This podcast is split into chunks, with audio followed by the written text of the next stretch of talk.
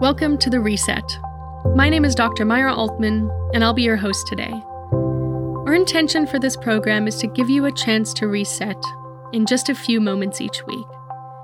In each episode, I'll share some information based on my own experiences as a therapist and some research from the mental health community. And we'll usually do a quick exercise together. At the end of each episode, you'll hopefully have gained some knowledge and leave feeling more calm and centered. In this week's episode, we're going to learn more about making healthy habits. This is one of my favorite topics because I think it's so important and seemingly so simple, but often overlooked and hard to put into practice. Let's learn more about the fundamental healthy habits that are critical for mental health and how to put a couple into practice. When I think about healthy habits, I immediately think about sleep, physical activity, and diet. These are the core building blocks of not only good mental health, but good physical health too. I'm sure this comes as no surprise. We've all heard that we should exercise more, sleep more, and eat well. But that doesn't mean that any of these are easy to do. So, what are some key principles that could help you actually get started? The first principle is to start small, and I mean really small. For example, I had a client that wanted to build a regular habit of running and figured that going for a 20 minute run every day was a great place to start.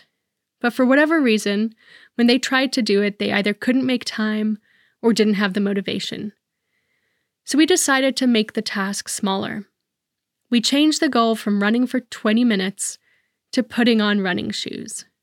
If they happened to decide to go for a walk or run after they had the shoes on, great.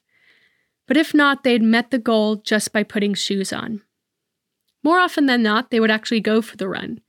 But what was important is that the task to get started was small enough that it was almost harder not to do it. Another tip is to tie it to something that you already do or enjoy. For example, many of us have probably heard that meditating before bed is a great way to relax and have a restful night of sleep. But it's pretty hard to start a habit and even harder to keep going. So, what you could do is tie it to something that you're already in the habit of doing. Maybe it means practicing mindfulness while you brush your teeth. Or you put a timer next to the lamp so that every time you turn the bedside lamp on when you get into bed, you start the meditation. It's so much easier to use an existing behavior as a cue than to start something new from scratch. One that works well for me is that when I pick up my iPad to turn off my alarm, I open my yoga app at the same time so that I start the day with some stretching. For a different perspective, I asked my colleague, coach and therapist Dr. Julia Corcoran, to see what she finds most helpful in building healthy habits. I found it to be incredibly helpful, both for my clients and myself, to celebrate successes, no matter how small. And that could be anything that's really easy to do in that moment and feels like a reward. So you might do a little mini happy dance. You might congratulate yourself either out loud or just in your head, depending on where you are. Or you might mark that success on a progress tracker.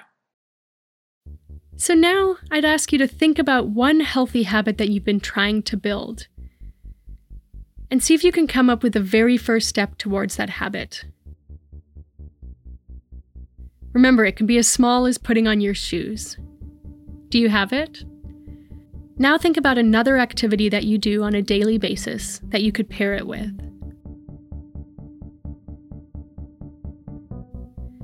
And lastly, think of a way to celebrate when you take that first step. You may want to write this all down or put it on your calendar to help you remember.